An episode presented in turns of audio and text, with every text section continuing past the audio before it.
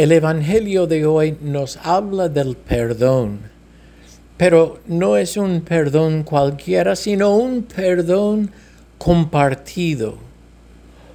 En el Evangelio, San Pedro pregunta a Jesús cuántas veces tiene que perdonar a alguien que le ofende.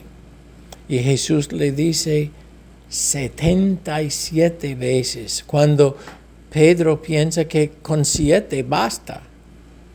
Y después Jesús va hablando, usando un ejemplo de un rey que quiere arreglar sus cuentas con sus sirvientes.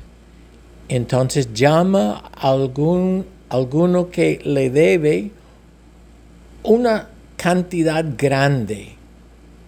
Y el tipo se echa por delante del rey y pide compasión, pide perdón, le da todo lo que eh, tiene en su corazón para conmover al rey. El rey se conmueve y perdona su deuda. De hecho, lo perdona enteramente. Y después ese mismo hombre sale y se encuentra con alguien que a él le debe muy poco y se pone enojado con él, se pone muy duro con él, le pide que, que pague todo lo que debe y como el tipo dice que no puede en ese momento, le le echa a la cárcel hasta que pueda pagar.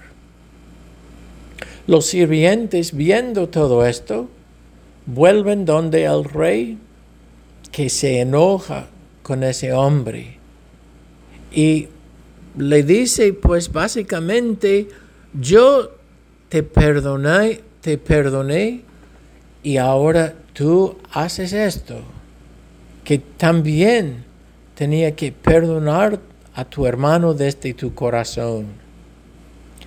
Y eso es el mensaje para nosotros. ¿Cuántas veces hemos recibido el perdón de Dios? Y ese perdón no es solamente para nosotros, sino es para compartir todo lo que hemos hecho. Al confesarlo, al recibir el perdón de Dios, salimos limpios. Y no es para ir donde nuestros hermanos y como ensuciar el corazón de nuevo, es para compartir el mismo perdón que hemos recibido con los demás.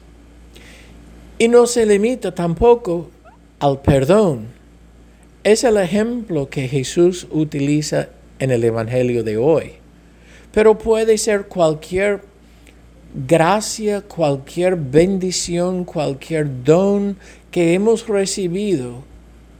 Es no solamente para nosotros, sino también para para compartir.